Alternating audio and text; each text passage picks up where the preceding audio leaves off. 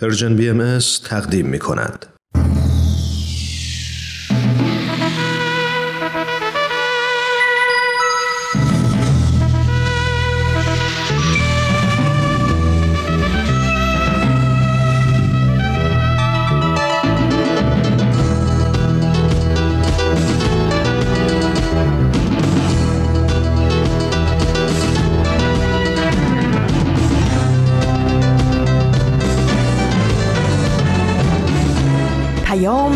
دوست. برنامه ای برای تفاهم و پیوند دلها.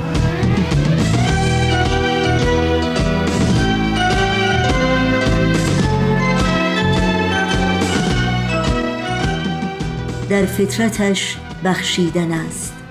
رقص رویدن و ریشه نمودن. مانند تو که در عشق رویده ای و ثمر عشق میبخشی به جهان.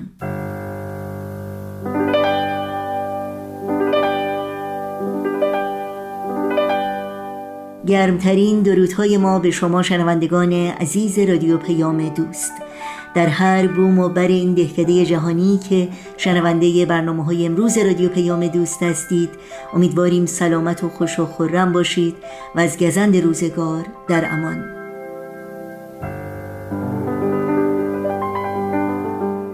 دوشنبه 13 آذر ماه از پاییز 1402 خورشیدی برابر با چهارم ماه دسامبر از سال 2023 میلادی رو با سروده کوتاهی از محوش ثابت بانوی فرهیخته و آزادیخواه بهایی که سالها رنج زندان، تبعیض و محرومیت از ابتدایی ترین حقوق انسانی را متحمل شدند آغاز کردیم.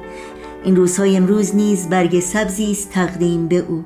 بعد از اون با برنامه داستانهایی برای نوجوانان همراه خواهیم شد و در پایان هم گوش هوش میدیم به برنامه این هفته اکسیر معرفت. امیدواریم در طی ساعت پیش رو در کنار ما باشید و برنامه ها رو دنبال کنید. چون همیشه منتظر تماسهای شما و دریافت نظرها و پیشنهادهای خوبتون هستیم. ایمیل آدرس ما هست info at persianbms.org شماره تلفن ما 001 703 671 828 828 و شماره ما در واتساپ هست 001 847 425 79 98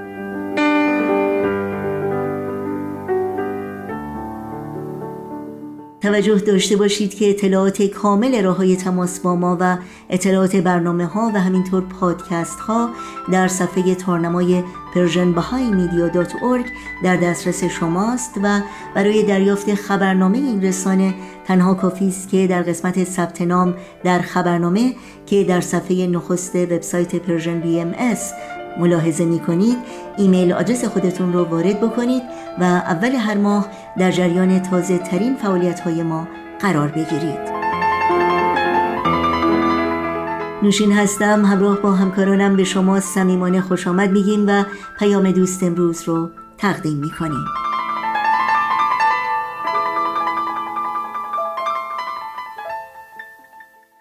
این روزهای امروز تأملی است در بخش کوتاهی از دلنوشته اخیر خانم محوش ثابت از زندان اوین. آنچه که در طی بیش از چهار دهه گذشته حکومت جمهوری اسلامی بر شهروندان بهایی در ایران روا داشته. خانم ثابت این آموزگار و شاعر پر آوازه ایرانی که بعد از تحمل بیش از ده سال زندان به خاطر باورهای قلبی و پایداری بر اصول بنیادینی چون عدالت، برابری، احترام به کرامت و منقبت انسانی بار دیگر در زندانهای جمهوری اسلامی ایران به سر می‌برد نامه خود را که بعد از موج تازه‌ای از آزار و اذیت شهروندان بهایی در ایران در ماه‌های اخیر که در زندان اوین نگاشته است این گونه آغاز می کند.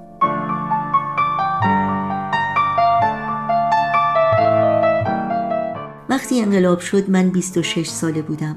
مدیر یک مدرسه در جنوب پایتخت. یک روز حکمی به دستم دادند. من برای کار کردن رد صلاحیت شده بودم. همان روزها از ادامه تحصیل در دانشگاه هم رد صلاحیت شدم.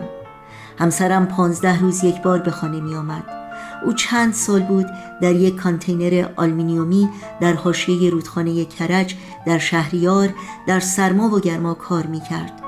او مشغول ساخت و ساز یک کارخانه شن و ماسه بود. اما یک هفته قبل از راه اندازی کارخانهاش را مصادره کردند. او هم رد صلاحیت شده بود. پدرم، برادرم، همه اقوام و دوستان و همکیشانم به تدریج بیکار و خانه نشین شدند و زندگی همه ما در معرض طوفان قرار گرفت. صدها نفر در سراسر کشور دستگیر و زندانی شدند. و هر روز خبر اعدام تعدادی از آشنایان و دوستان را از رادیو میشنیدیم. صد درصد دارایی های جامعه ما و اموال و دارایی های بسیاری از همکیشانم مصادره شد و نزدیک به دویست و پنجاه نفر تنها به جرم بهایی بودن اعدام شدند. تشکیلات انتخابی بهایی که مسئول اداره امور داخلی جامعه ما بود نیز تعطیل اعلان شد و ما همه با هم رد صلاحیت شدیم. ناگهان وطن آبا و اجدادیمان را از ما گرفتند و ما به آن دیگری تبدیل شدیم و در آن با نفسای تهمتهای سنگین کمرشکن و ضربه های هولناک نفسگیر برای بهرهمندی از حقوق شهروندی برای داشتن کار و شغل برای تحصیلات عالیه برای خدمت صادقانه برای دفاع از عقایدمان که به طور کلی از هر جهت مورد حمله و تحریف و نفرت پراکنی قرار گرفته بود ما حتی برای روابط انسانی معمولی با هموطنانمان هم رد صلاحیت شده بودیم. وقتی در سال 1386 دستگیر شدم و دو سال و نیم را در سلول های تنگ و تاریک فوق امنیتی زیر فشار و بازجویی گذراندم. وقتی ما هفت نفر اعضای جمعی موسوم به یاران ایران با کیفرخواست اعدام به دادگاه برده شدیم و حتی به خاطر شریفترین فعالیت های انسانیمان یعنی خدمت داوطلبانه در اداره جامعه من به 20 سال حبس تعذیری محکوم شدیم. با خود می گفتم روزی همه چیز را خواهم نوشت. بی پایه و اساس بودن اتهام جاسوسی را برملا خواهم کرد. به مردم خواهم گفت که ما هرگز به کشورمان خیانت نکردیم. ما عاشق ایران و خواهان عزت و سربلندی وطنمان هستیم. متن کامل نامه اخیر خانم محوش ثابت رو می‌تونید در سایت خانه اسناد بهای ستیزی یا ایران بهای persecution.bic.org ملاحظه کنید. از تو حذر نمی کنم گرچه ز من حذر کنی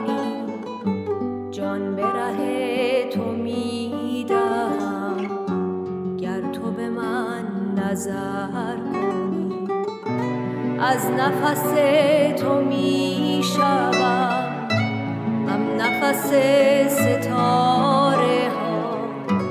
خیمه به ما می‌زنم. گر بشوم گذر کنی. پاک شوم ز خاک تن. گر چو سبا به من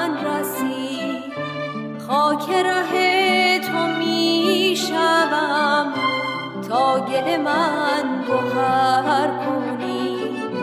شهره شم می شوم از شر و شور عاشقی. باغ شکوفه می شوم میل سمر اگر شنوندگان عزیز پیام دوست امروز رو با برنامه از مجموعه داستانهایی برای نوجوانان ادامه میدیم.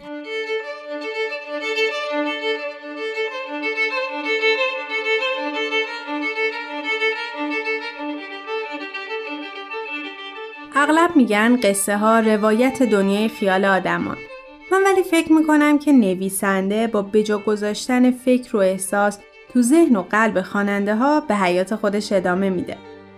تعمق روی احساس و افکار خودمون موقع شنیدن یا خوندن یک اثر و تحلیل شخصیت و اتفاقی داستان دو تا فایده بر ما دارن. یکی اینکه کمک می‌کنن درک بهتری از واقعیت دنیای اطرافمون داشته باشیم. دومم اینکه زبان قویتری برای تعریفش بهمون میدن. مخصوصا به ما نوجوانا که قوای تخیل و درکمون تو پویاترین نقطه زندگی قرار داره. پس گوش می‌کنیم و میاندیشیم به داستانهایی برای نوجوانان.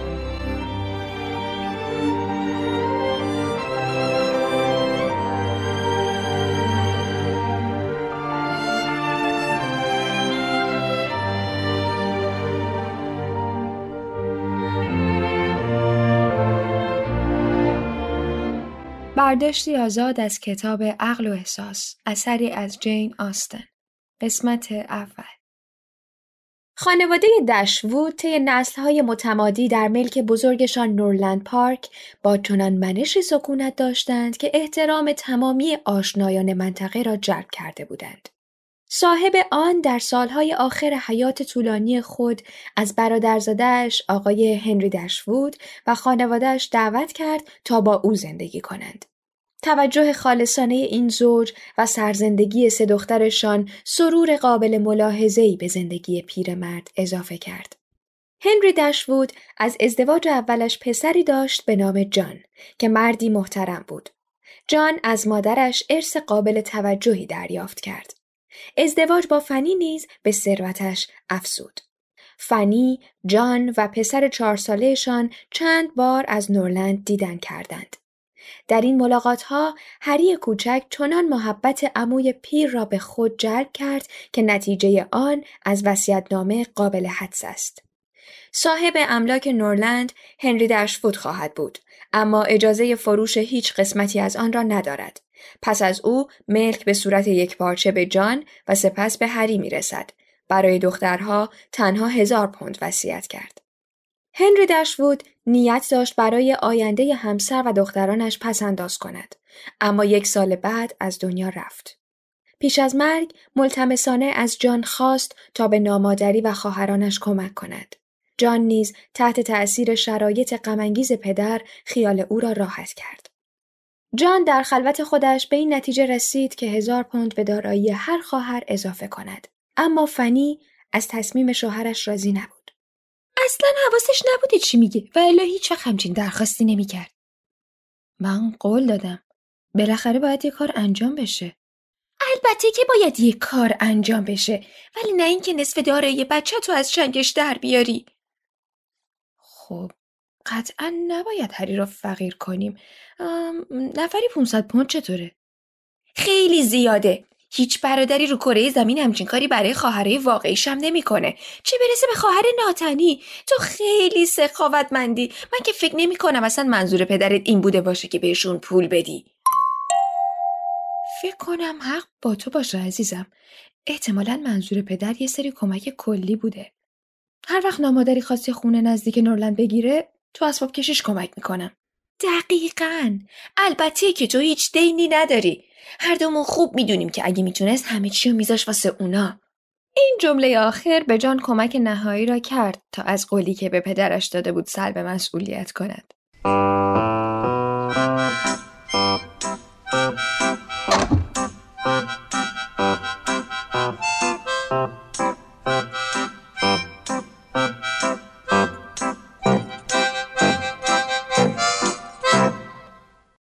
فاصله پس از خاک سپاری پدر، جان و فنی به عنوان مالک وارد نورلند شدند. به خاطر بیملاحظگی این رفتار خانم دشوود می‌خواست همان لحظه از خانه خارج شود اما توصیه دختر بزرگش النور مانع شد. النور تنها 19 سال داشت اما صاحب چنان قدرت فهم و قضاوت بیطرفی بود که مورد مشورت مادر قرار می گرفت. قلب او متعالی و طبیعتش با محبت بود. احساساتی قوی داشت اما می‌دانست چگونه آنها را اداره کند. این مهارت را مادرش هنوز نیاموخته بود و یکی از خواهرانش به نظر می رسید هیچگاه نیاموزد. قصه ها و شادی های ماریان 17 ساله حد و مرز نداشتند. او احساساتی، باهوش، جذاب، بازوق، با سخاوت و همه چیز بود غیر از محتاط و منطقی. کوچکترین خواهر مارگارت خوش اخلاق در سیزده سالگی از حال و هوای رمانتیک ماریان تأثیر گرفته بود. تنها یک دلیل باعث شد خانم دشوود بتواند چند ماه را زیر یک سقف با فنی زندگی کند و آن هم حضور برادر فنی ادوارد فررز در نورلند بود. او خوشقیافه نبود. آنقدر خجالتی بود که تنها صمیمیت می توانست قلب مهربانش را به دیگران نشان دهد. درک خوبی داشت که تحصیلاتش آن را بهبود بخشیده بود.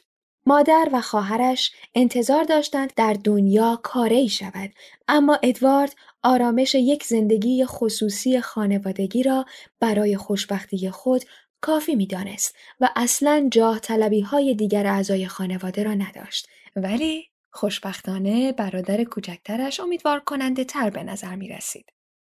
به عنوان بزرگترین پسر خانواده ارث قابل توجهی در انتظار ادوارد بود. اما خانم دشوود اصلا به این موضوع توجهی نداشت. علاقه او به النور برایش کافی و منتظر خبر نامزدیشان بود. اما النور از احساس ادوارد مطمئن نبود. حتی برای لحظاتی دردناک رفتار ادوارد را چیزی بیش از دوستی تعبیر نمی کرد. این کشش بالاخره توجه فنی را جلب کرد. در اولین فرصت با مادر شوهرش از انتظارات خانم فررز از آینده باشکوه پسرانش و ازدواج آبرومندانه آنان صحبت کرد. خانم دشوود همان لحظه تصمیم گرفت که به هر قیمتی از نورلند برود تا النور عزیزش در معرض چنین کنایاتی قرار نگیرد. در همین زمان نامه ای از جانب یکی از اقوام دور خانم دشوود سر جان میدلتون صاحب ملکی به نام بارتن رسید. در این نامه جزئیات کلبه‌ای با اجاره مناسب شرط داده شده بود. پس از شنیدن نظر مثبت دخترانش، خانم دشوود خانه را برای یک سال اجاره کرد. جان خالصانه از اینکه اساسیه از طریق دریا منتقل شدند آزرده شد. فنی با حسرت مینگریست که چگونه خانم دشوود کم درآمد سرویس چینی گران قیمتی را بسته بندی می کند. دشوودها فقط سه خدمتکار را انتخاب کردند. هنگام خداحافظی با خانه اشرافی اشکها ریختند. ماریان در آخرین پرسش در اطراف خانه با خودش زمزمه کرد. آه، نورلند عزیزم. چگونه جای دیگری سکنا گزینم؟ ای درختان آشنا، چه کسی میماند تا از زیبایی شما لذت واقعی برد؟ Edward, promise you'll come and see us soon. As soon as I can.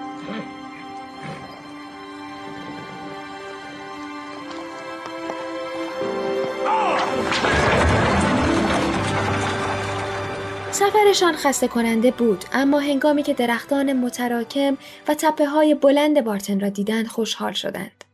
کلبه بارتن راحت اما کوچک و محقرانه بود. اشکهایی که مقایسه با نورلند به چشمشان آورد را پاک کردند و به خاطر یکدیگر خودشان را شاد نشان دادند. خانم دشوود زنی که هیچ وقت در زندگیش پسنداز نکرده بود شروع به برنامه ریزی مالی برای تعمیر کلبه کرد. مشغول چیدن وسایل بودند که سر جان میدلتون به دیدنشان آمد و اصرار کرد تا زمانی که کاملا مستقر شوند هر شب در منزل او شام بخورند. بارتن پارک خانه اشرافی بود. خانواده میدلتون بیشتر از هر خانواده دیگر در منطقه به مهمان احتیاج داشتند. لیدی میدلتون یک مادر بود و سر جان یک مرد ورزش دوست. در همین دو نقطه توانایی زوج به انتها می رسید. خانم جنینگز مادر لیدی میدلتون زنی شاد و شوختب به بارتن آمده بود. مهمان دیگری هم به نام کلونل برندن که مردی 35 ساله، ساکت و محترم بود نیز حضور داشت. هنگامی که فهمیدند ماریان نوازنده است، از او خواستند بنوازد. سرجان از اجرای او با حرارت تمجید می کرد اما وسط هر آهنگ با صدای بلند حرف می زد. لیدی میدلتون متعجب از رفتار شوهرش از ماریان می‌خواست قطعه خاصی را بنوازد که همان لحظه تمام کرده بود. تنها کلونل با توجهش ارزش واقعی اجرا را درک می‌کرد. از اقبال خوب خانم جنینگز هر دو دخترش ازدواج کرده بودند. پس کار دیگری نداشت جز آنکه بقیه دختران دنیا را شوهر دهد. با تیزبینی اعلام کرد که کلونل برندن عاشق ماریان است. برندن پولدار بود، ماریان خوشگل. دیگر چه می‌خواستند؟ همین اکتشاف کافی بود تا هر دو را مرکز شوخی های بی پایان قرار دهد. هنگامی که خانواده بود تنها شدن ماریان گفت بیمزگی این قضیه باید حداقل برای شما دوتا واضح باشه. سن کلونل انقدر زیاده که اصلا غیر ممکنه بتونه عاشق بشه. یه مرد کی می‌تونه از این مدل مسحک در امان باشه اگه ضعف کهولت سن نجاتش نده؟ کهولت سن؟ ضعف؟ درست سنش به نظر تو خیلی زیاده اما کنترل اعضای بدنش دست خودشه. عزیزم تعجب نمی کنی که من تا چهل سالگی عمر کردم؟ منظورم این نبود مامان. من فقط دارم میگم که سن کلونل از عشق عاشقی گذشته. ندیدید داشت از روماتیسم و دردشون حرف می‌زد؟ اینا نشون دهنده کهولت سن دیگه. غیر ممکنه بتونیم تو رو تو این مورد قانع کنیم ماریان. اما دیگه تو هم مردی بیچاره رو نکش. یک روز صبح که ماریان و مارگارت از تپه بالا رفته بودند و از مفاخر طبیعت لذت می بردند باران گرفت. قدم های تند ماریان هنگام برگشت به خانه باعث شد لیز بخورد و نتواند روی پایش بیستد.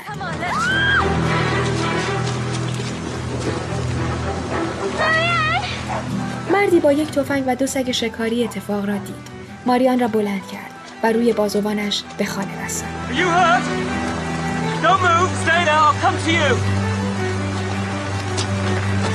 Where are you injured?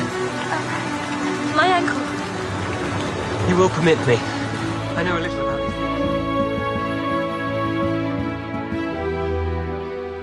این غریبه خوشقیافه با رفتاری پروقار و صدایی گیرا از خانم دشفود اجازه خواست تا روز بعد برای احوال پرسی به دیدنشان بیاید. او ویلوبی و اقامتگاهش النم بود. ویلوبی Willoughby of Allenham. It's a good name, isn't it, Helena? It has a poetic ring. Willoughby of Allenham.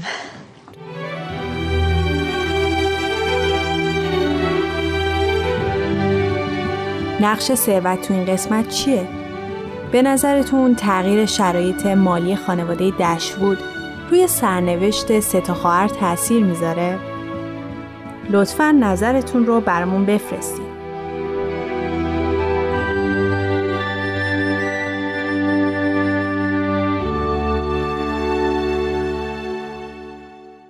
برنامه داستانهایی برای نوجوانان رو از رادیو پیام دوست شنیدید. این برنامه و همه برنامه های رادیو پیام دوست در شبکه های اجتماعی فیسبوک، یوتیوب، ساوند کلاود، اینستاگرام و تلگرام زیر اسم بی ام در دسترس شماست. امیدواریم مشترک رسانه ما باشید و نظرهای خودتون رو هم با ما در میون بگذارید.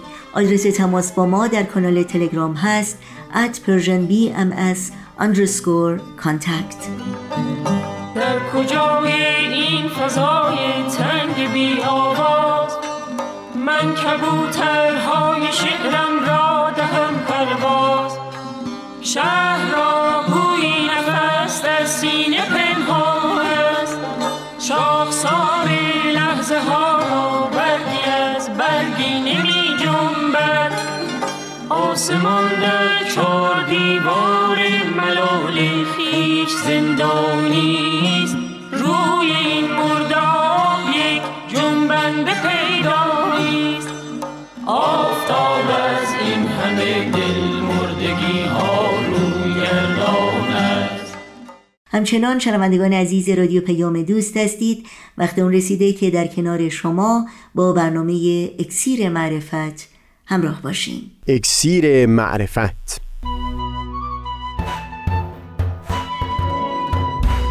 مروری بر مزامین کتاب ایقان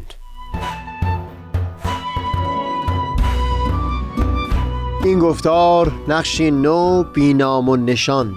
از تا همامه ازلی در شور و تغنیست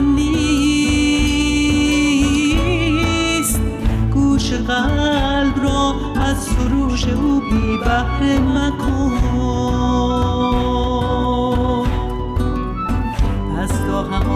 ازلی در شور و تغنیست گوش قلب را از سروش او بی بهره مکن. گوش قلب را از سروش او بی بهره مکن.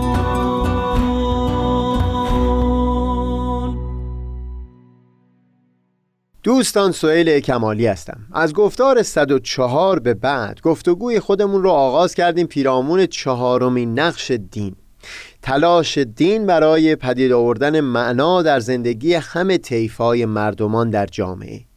ثروتمند یا پادشاه تا فقیر و بیپناه و هم افرادی که به برخی آفتهای اخلاقی دچار هستند.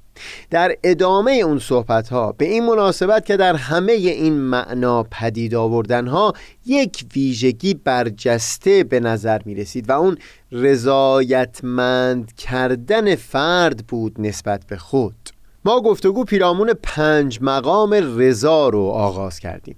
در این گفتار می‌تونیم به گفتگوی اصلی برگردیم و صحبتمون پیرامون اون چهارمین نقش دین رو پی بگیریم. این رو به تکرار بیان کرده بودیم که مقصود ما از پدید آوردن معنا اون نقشی هست که دین ایفا می‌کنه تا فرد همواره در حرکت باقی بمونه و هرگز از پا ننشینه ایستا نباشه. در واقع یکی از نشانه ها و علامت های خاص برای فردی که خودش رو دین باور یا خدا باور معرفی می‌کنه همین همواره در حرکت بودن هست شوق رو در دل نگاه داشتن. در گفتگو پیرامون پدید آوردن معنا برای طیفای وسیع از مردمان تونستیم در گفتارهای پیشین بسیاری موارد رو پوشش بدیم. اما یک مورد به طور کلی ناگفته باقی موند. افراد گمنام. فردی که خودش رو لزوما در هیچ یک از اون طیفا که برشمردیم نمی‌بینه. یا بهتر بگم دلیل اینکه زندگی رو برای خودش خالی از معنا می‌بینه دلیل سرشکستگی و دلسردی و نومیدیش این پندار دلسرد کننده هست که همچون منی که هیچ نامی و نشانی ندارم بود یا نبودم رو چه بسا که کسی متوجه نشه و نبود من اثر چندانی بر سایرین نخواهد داشت. همچون منی چه شوقی و چه امیدی برای زندگی می‌تونم داشته باشم. مستاق اون بیت تلخ خیام آمد شدن تو اندر این عالم چیست؟ آمد مگسی پدید و ناپیدا شد. متاسفانه تصور نمی کنم کسی باشه که شبیه همچو جمله ها رو از افراد زیادی در زندگیش نشنیده باشه.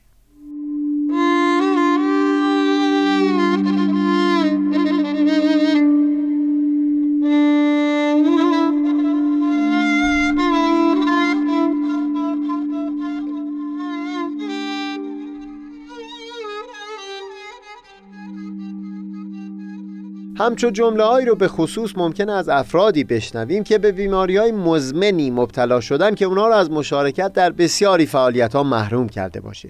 پیش از اینکه وارد گفتگوی تفصیلی تر بشیم بعد نیست یک نکته رو بیان بکنم درباره اوتانازی یا مرگ اختیاری یوثنیژیا حتی در پیشرفته ترین کشورهای دموکراتیک جهان که ارزش بسیاری برای آزادی و اختیار فردی یک انسان قائل هستند هم این چونین نیست که به فرد این اجازه رو بدن که وقتی مبتلا به بیماری هایی شد که کیفیت زندگی او رو پایین آورده باشه بخواد مرگ اختیاری انتخاب بکنه و به خصوص این که بخواد پرسنل پزشکی رو در پایان دادن به اون زندگی دخیل بکنه.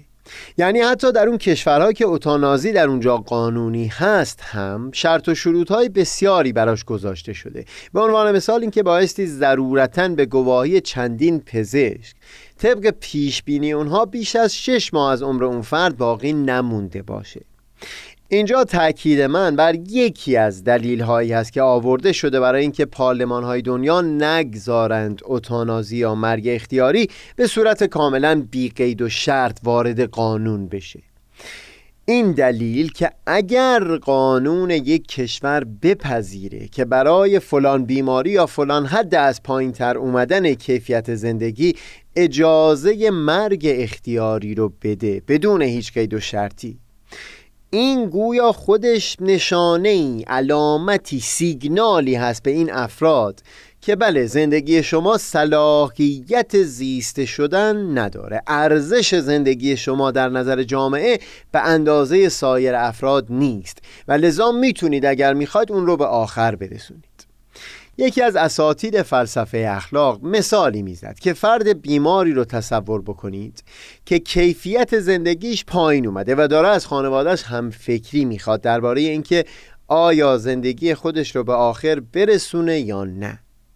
سخنش این بود که به احتمال قوی این شخص امیدش این هست که از اونها اینطور بشنوه که زندگی او و زنده ماندن او برای اونها ارزشمند هست. حتی اگر گوشه های از زندگی او کیفیتش کمتر شده باشه. نه اینکه به او بگند که هر طور خودش می‌خواد تصمیم بگیره و تمامش بکنه اگر میل خودش هست. مقصودم از بیان این توضیحات درباره اوتانازی. این است که بیان بکنم جامعه های انسانی و مؤسسات قانونگذاری بشری که ثمره هزاره ها رشد تمدن بشری هستند هم به خوبی هوشیارند که چطور طیف وسیعی از مردمان جامعه بسیار حساس و مستعد هستند که زندگی خودشون رو پوچ و بیارزش و خالی از معنا ببینند. اگر جامعه در قانون خودش حتی تلویحا همچو پیامی رو به اونها منتقل بکنه.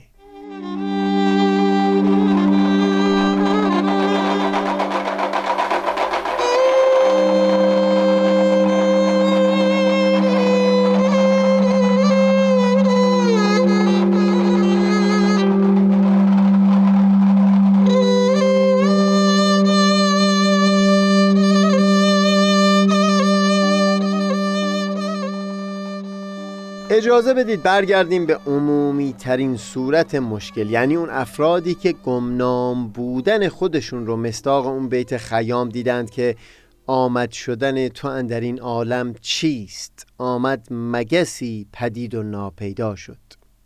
بگذارید اول این رو نشون بدیم که اگر یک فردی بخواد این رو دلیلی برای پوچنگاشتن زندگی خودش به حساب بیاره بایستی بپذیره که این مشکل به حقیقت شامل 99 درصد انسان ها در سرتاسر سر طول تاریخ بوده.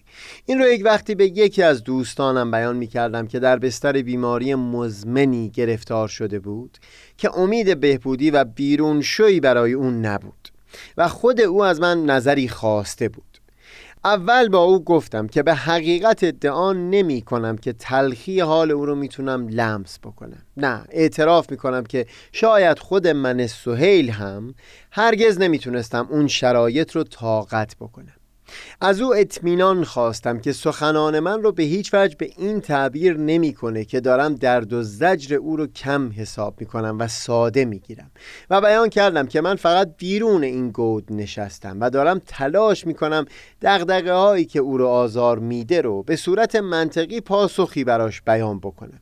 بی اون که خودم درگیر اون درد و زجر باشم. دغدغه او این بود که بیان می کرد که یکی مثل من با این وضع و احوال چه سودی در زنده ماندنش هست. کسی که نمی‌تونه اثری بر این عالم داشته باشه. کسی که نمی‌تونه چیزی از خودش باقی بگذاره.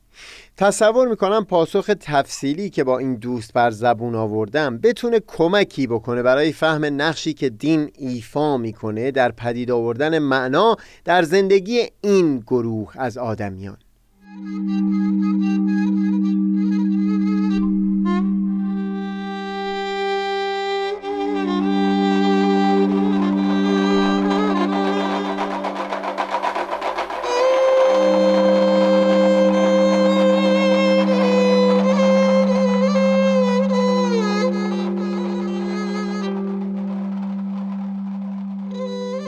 سخن اول من با اون دوست این بود که هرچند من با این سخن موافق نیستم که اون نمی‌تونه هیچ اثری از خودش باقی بگذاره.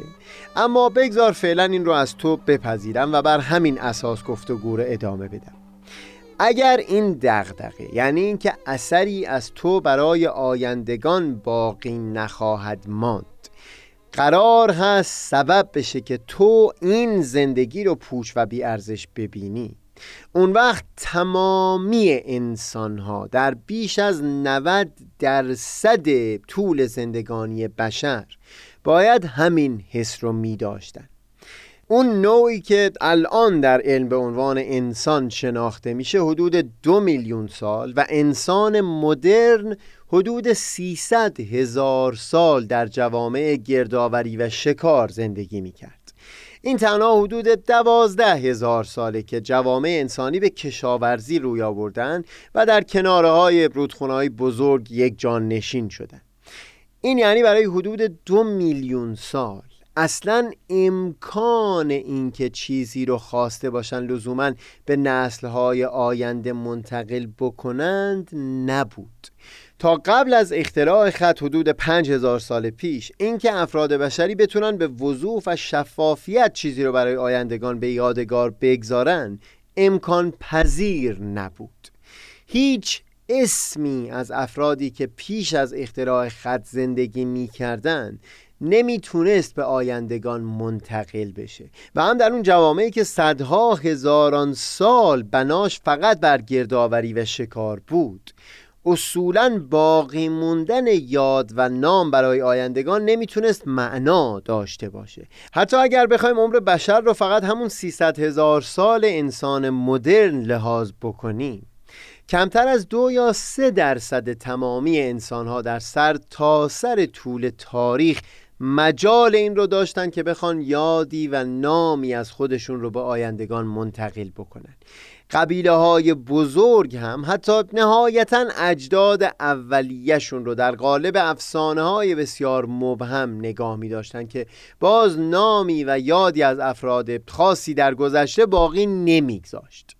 اگر قرار باشه باقی نگذاشتن نام و یاد برای آیندگان دلیلی باشه برای بیارزش بودن و پوچی زندگی اونگاه بیش از 98 درصد افراد در طول تاریخ زندگی بشر به کلی زندگیشون ارزش زیستن نمی داشت. سخنم با اون دوست حتی درباره انسانها بعد از اختراع خط هم مشابه همین معنی بود.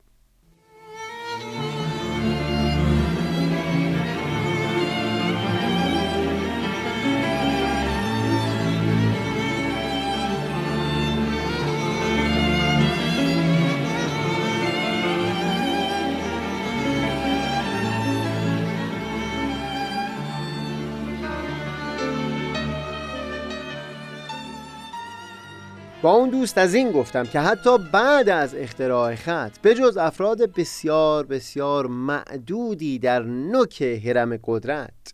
سایر افراد یعنی باز بیش از 99 درصد اونها به هیچ وجه فرصت این رو نمی داشتند که نامی و یادی از خودشون برقرار بگذارند در جامعه که کمتر از ده درصد جمعیت توانایی خوندن داشتند اون کشاورز در فلان روستا اون هزاران هزار رعیت اون آهنگر اون قصاب اون نجار اون نونوا. کجا حتی امکان این برای اونها می بود که نامی و یادی از خودشون باقی بگذارن؟ در مورد همین وضعیت فعلی جهان بشری هم این رو بر زبون آوردم. اینکه واقعیت زندگی بسیاری انسان ها اینه که به حقیقت امکان اون رو ندارند که همچو یادی و نامی از خودشون باقی بگذارن. برای اون مثال مادری رو زدم در فلان روستای دور افتاده و از او جویا شدم آیا تصور می‌کنه به این خاطر که نمی‌تونه این مادر نامی و یادی از خودش باقی بگذاره برای آیندگان. این معناش اینه که زندگیش ارزش زیستن نداره. پاسخش منفی بود. این رو هم گفتم که من سهیل نام پدر بزرگم رو می‌دونم و هم نام پدر بزرگ پدر بزرگ او رو می‌دونم. یعنی تا پشت ششم رو می‌دونم. بعد از اون رو ابدا نمی‌دونم. پدرم هم نمی‌دونه. خیشاوندانم هم نمی‌دونن. اینکه الان هیچ یک از ما این اجداد رو نه به نام نه به رسم و شرح زندگانی هیچ نمی‌شناسیم. اینکه هیچ نامی و یادی از اونها نمونده آیا این دلیلی است که اونها زندگی خود رو پوچ و بیارزش به حساب آورده باشند در زمان زندگانی خودشون؟ پاسخش با نرمی تمام نبود اما من میل داشتم او رو به این هم آگاه بکنم که حتی همون درصد اندک مردم که در نوک حرم قدرت قرار داشتند هم دلهاشون نمی‌تونست از این دقدقه خالی بمونه.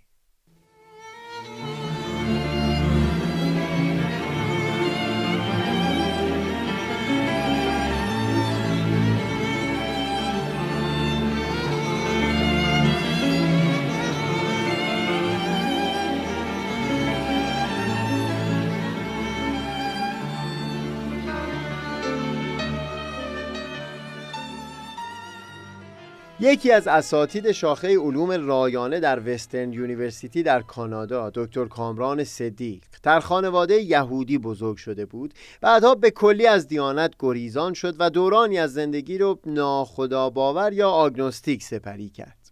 تا زمانی که به آیین بهایی ایمان آورد. از گفتگوهایی که با او داشتم بینش ها و نکته های بسیاری در خاطر من مونده بود. اما اون روز یک نکته از اون گفتگوها رو با اون دوست در میون گذاشتم. کامران صدیق گفتگویی داشت با شخصی که بیان می‌کرد معنی زندگی آدمی نیازی نیست. بیشتر از همین باشه که آدمی چیزی رو برای نسلهای آینده در همین کره خاکی به یادگار بگذاره. در پاسخ استدلالی که دکتر صدیق بیان کرده بود اون فرد در ادامه گفتگو این رو اصرار داشت که حتی اگر هم نشانی از خود آدم باقی نمونده باشه همین که اثر کارهای او به آیندگان منتقل بشه این خودش می‌تونه معنای زندگی انسان باشه. دکتر صدیق در پاسخ این سخن نهایی اون فرد یک سناریو رو بیان کرده بود که بر اساس باورهای علمی اون فرد و فیزیک نوین کاملا یک امکان به حساب می اومد اینکه شهاب سنگی به زمین برخورد بکنه و حیات بر روی زمین به کلی نابود بشه. اگر معنای زندگی انسان وابسته بوده باشه به باقی موندن یاد و نام او برای نسلهای آینده بشر یا حتی باقی موندن تنها اثری برای آیندگان در همین کره زمین اونگاه برخورد اون شهاب سنگ زندگی تمامی میلیاردها انسان در طول تاریخ رو هیچ و پوچ و خالی از هر گونه ارزش و معنا خواهد کرد. مقصودم این بود که حتی اون ده درصد آدمیانی که نامشون ماندگار میمونه هم به کلی از این دغدغه نمی‌تونن خالی باشن. اون دوست تا اینجای گفتگو دست کم این رو پذیرفت که این دغدغه تنها در دل و وجود اون نیست. میلیاردها کس از نسل انسان شریک او هستند اما صحبت نمی‌تونست در همین جا به آخر برسه. منم آفتاب بینش و دریای دانش آفتاب بینش و دریای دانش.